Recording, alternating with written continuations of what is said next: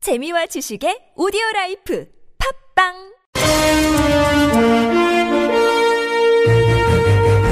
여러분의 합리적 판단을 돕기 위해 오늘의 뉴스를 골랐습니다. 백병규의 뉴스 체크.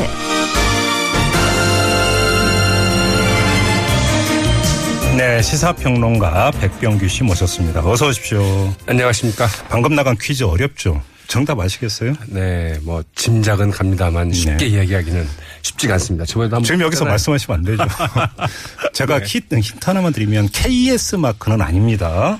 KS 마크 이제 저희 때는 이제 그 KS 마크가 다였는데요. 그렇죠. KS 마크는 아니고요. 하나만 더 드릴까요? 네, 프로야구 좋아하세요? 야구?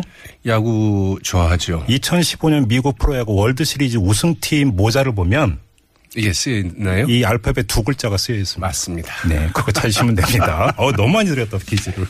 네, 알겠습니다. 그러나 그 아마 그래도 아마 좀 헷갈리시는 분이 있을 것 같은데. 알겠습니다. 네. 더 이상은 그러니까 힌트 못 드립니다. 자, 뉴스 가져오는 첫 소식은 어떤 소식입니까? 네, 역시 뭐 트럼프 미 대통령이 세계 뉴스의 그 초점이 되고 있죠. 네. 네. 트럼프 대통령의 반이민 행정명령에 대한서 그 전 세계적인 이제 반발과 우려가 커지고 있는데요. 네. 그동안 입장 발표를 미뤄왔던 테레사 메이 영국 총리도 그 뒤늦게 반대 입장을 이제 밝혔습니다. 음.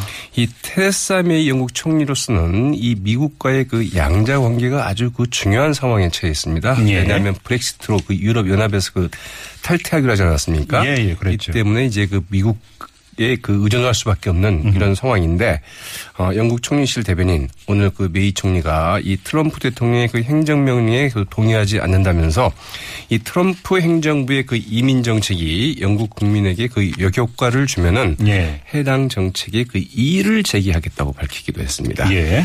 테레사 메이 영국 총리는 이제 그 트럼프 미 대통령과의 그 관계를 돈독하기 위해서 영국과 미국은 그 특수 관계다 이런 이야기까지 했는데요. 음. 네. 그러나 상당히 좀 어렵게 된 것 같죠. 네. 네, 메이 총 메이 영국 총리의 그 뒤늦은 반대 논평은 메이 총리가 그 트럼프 미 대통령의 그 반이민 정책에 대해서 그 비판을 주저하고 있다는 이 국내의 그 지적이 나온 이후에 이제 그 나온 것인데요.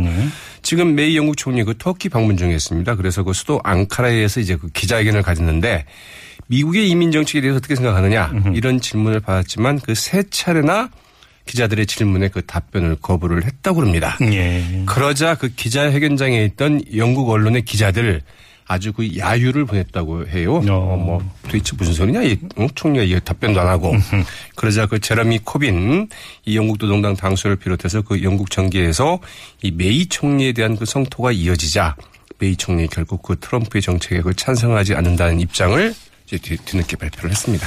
메르켈 독일 총리도 입장을 내놨다면서요? 네, 앙겔라 메르켈 그 독일 총리 그 대변인을 통해서 그 테러에 맞서서 그 아무리 단호하게 싸운다 하더라도 어느 특정한 지역과 신념 있는 이들 모두에게 혐의를 두는 것은 옳지 않다. 네. 이렇게 반대 입장을 분명히 했고요. 예. 이 프랑스와 그 올랑드 프랑스 대통령 같은 경우에는 어제 그 트럼프 미 대통령과의 그 첫 그 전화 통화를 하면서 네. 직접 민주주의의 그 기본 원칙인 난민 수용을 주- 존중해야 된다 이런 입장을 이제 그 트럼프에게 그 전했다고 하죠. 예. 그런 다음에 그 대통령궁 성명을 통해서 이 불안정하고 불안한 세계에서 그 고립주의는 그 막다른 대응이다.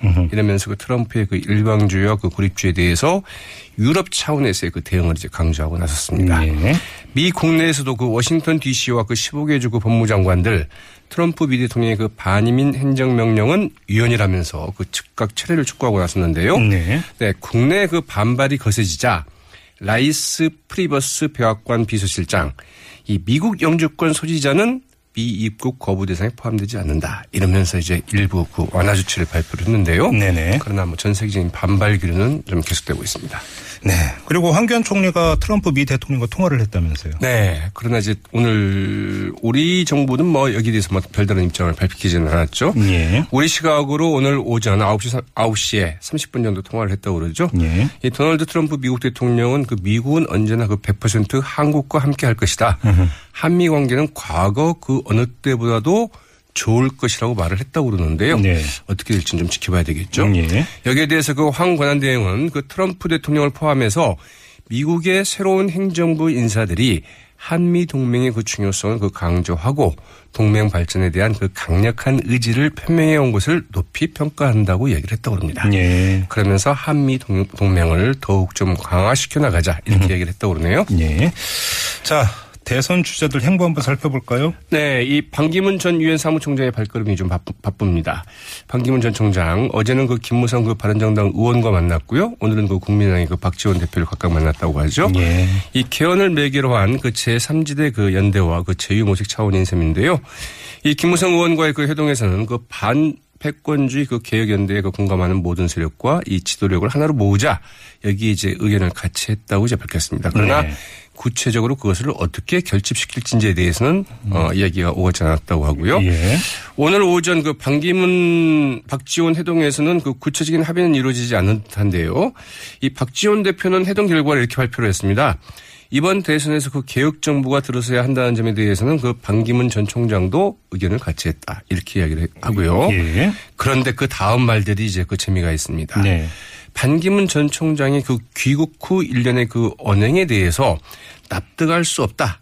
그러면서 이 국민의당 입당을 설령 반기문 전 총장이 원한다고 하더라도 지금은 받을 수 없다고 예. 함께하기 어렵다. 이런 입장을 분명하게 전달했다고 밝혔다고 하네요. 셔터 내렸다라는 말의 후속판이군요. 그러니까 말이죠. 예. 그리고 반기문 어, 박지원 대표는 또 반기문 전 총장에게 좀 새누리당에 가서 할 수 있지 않겠느냐 이렇게 물어보았더니 거기에 대해서는 좀 부정적인 답변을 했다 네. 이렇게 얘기를 했다고 그러는데요.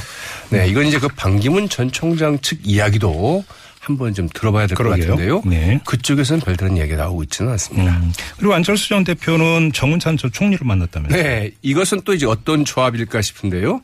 안철수 전 대표와 그 정운탄 전 국무총리, 정운찬 전 국무총리도 지금 대선 출마를 선언하지 않았습니까? 예, 저희하고 인터뷰도 했었습니다. 네. 오늘 오전 그 서울의 그 한 찻집에서 한 시간 정도 회동을 가졌는데 이 대선 결선 투표제 도입에 좀 합의를 했다고 합니다. 네. 두 사람은 그 이번 대선은 그 공전과 그 공존과 공정함이라는 그 시대 정신을 좀 반영할 수 있어야 한다면서 이 정치공학적인 그 단일화론을 그 극복하고 국민 다수의 그 선택이 반영될 수 있도록 결선 투표제 도입에 그 의견을 같이 했다고 밝혔는데요. 예. 자, 하나는 개헌, 하나는 결선 투표제. 네. 이를 통해서 지금 이합집산을 모색하고 있는 두 가지 흐름이 이제 그 잡히고 있다고 봐야 되겠죠. 예. 포수 단일화 논도 나왔죠. 네. 유승민 바른정당 의원이 이제 그 보수 단일화론을 그 들고 나왔는데요. 예.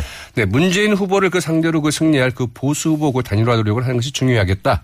이렇게 이야기를 했다고 네. 합니다. 예. 오늘 그 여의도 그 캠프 사무실에서 그 기자 간담회를 갖고 이 보수가 나아갈 큰 방향에 대해서 그 동의하는 분들이라면 후보 단일화를 할 수 있다고 이제 밝혔는데요. 네. 유승민 의원 이번 대선에서 자신은 결국 그 사람이 중요하다는 그 인물론을 말하고 싶다면서 이제 이같이 밝혔습니다. 네. 그러면서 그 황교안 대통령 권한대행에 대해서도 그 견제구를 날렸는데요. 네, 황교안 음, 권한대행의 그 대선 출마설에 대해서 만에 하나 황, 황 총리가 대선 출마 생각이 있다고 한다면 당장 결심하고 나와야 그 떳떳하다. 아, 그렇지 않고 끝까지 계산하고 눈치만 보다가 마지막 순간에 결심해서 나라가 또 한 번 혼란스러워지는 일은 없기를 바란다. 네. 이렇게 얘기를 했다고 하죠. 알겠습니다. 자, 이번에 특검팀으로 가볼까요?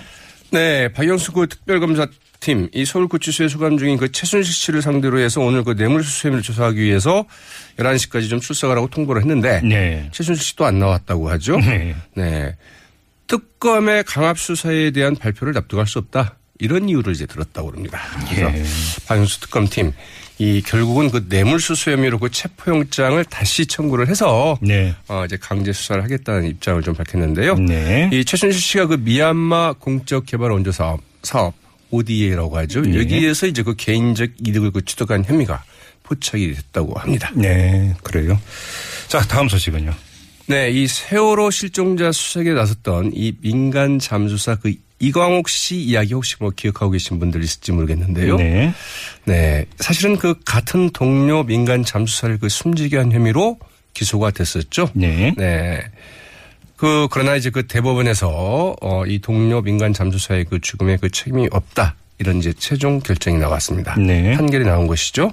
이 대법원 일부는 안전사고 예방 조치를 그 게을리해서 이 세월호 추- 수색에 참여했던 민간 잠수사 이강옥 씨를 그 숨지게 한 혐의로 기소된 아, 아이네 공우영 씨에 대해서 예. 어 이제 그 마지막 무죄를 선고한 원심을 확정했다고 이제 오늘 밝혔는데요. 네. 네, 민간 잠수사 그 이 씨는 2014년 5월 6일 이 세월호 실종자 수색을 하던 중에 가이드라인에 공기 공급 호스가 걸려서 호흡 곤란으로 쓰, 호흡 곤란으로 지금 숨진 바 있습니다. 예, 예. 그러자 검찰은 이 해경 책임자 대신에 이 같은 민간 잠수사 잠수사로 당시 이제 그 수색을 좀 어, 진두지휘했던 이 공우영 씨를 업무상 과실치사 혐의로 그 기소를 했는데요. 네. 이 검찰의 기소는 그 검찰과 해경이 공식의 그 잘못을 좀 떠넘기려 했다.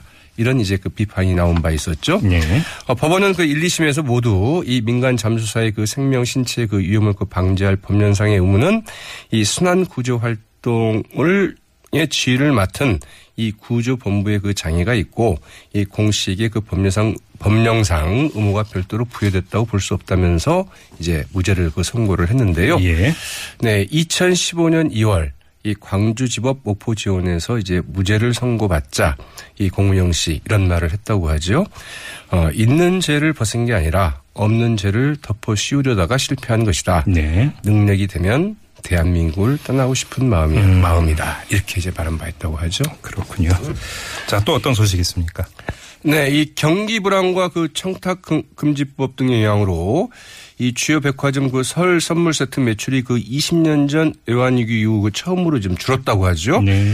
백화점에 따라서 그 설 선물 세트 그 매출 지난해보다도 무려 10% 가까이 그 줄었다고 하는데요. 네. 그런데 상품권 매출은 오히려 늘어났다고 합니다. 굉장히 호조를 보였다고 하는데요. 예. 이 롯데백화점에 따르면 그 지난해 12월 26일부터 이달 23일까지 그 상품권 매출 이 정년 동기 즉 어, 십- 전년 동기에 비해서 무려 13.3%나 늘어났다고 합니다.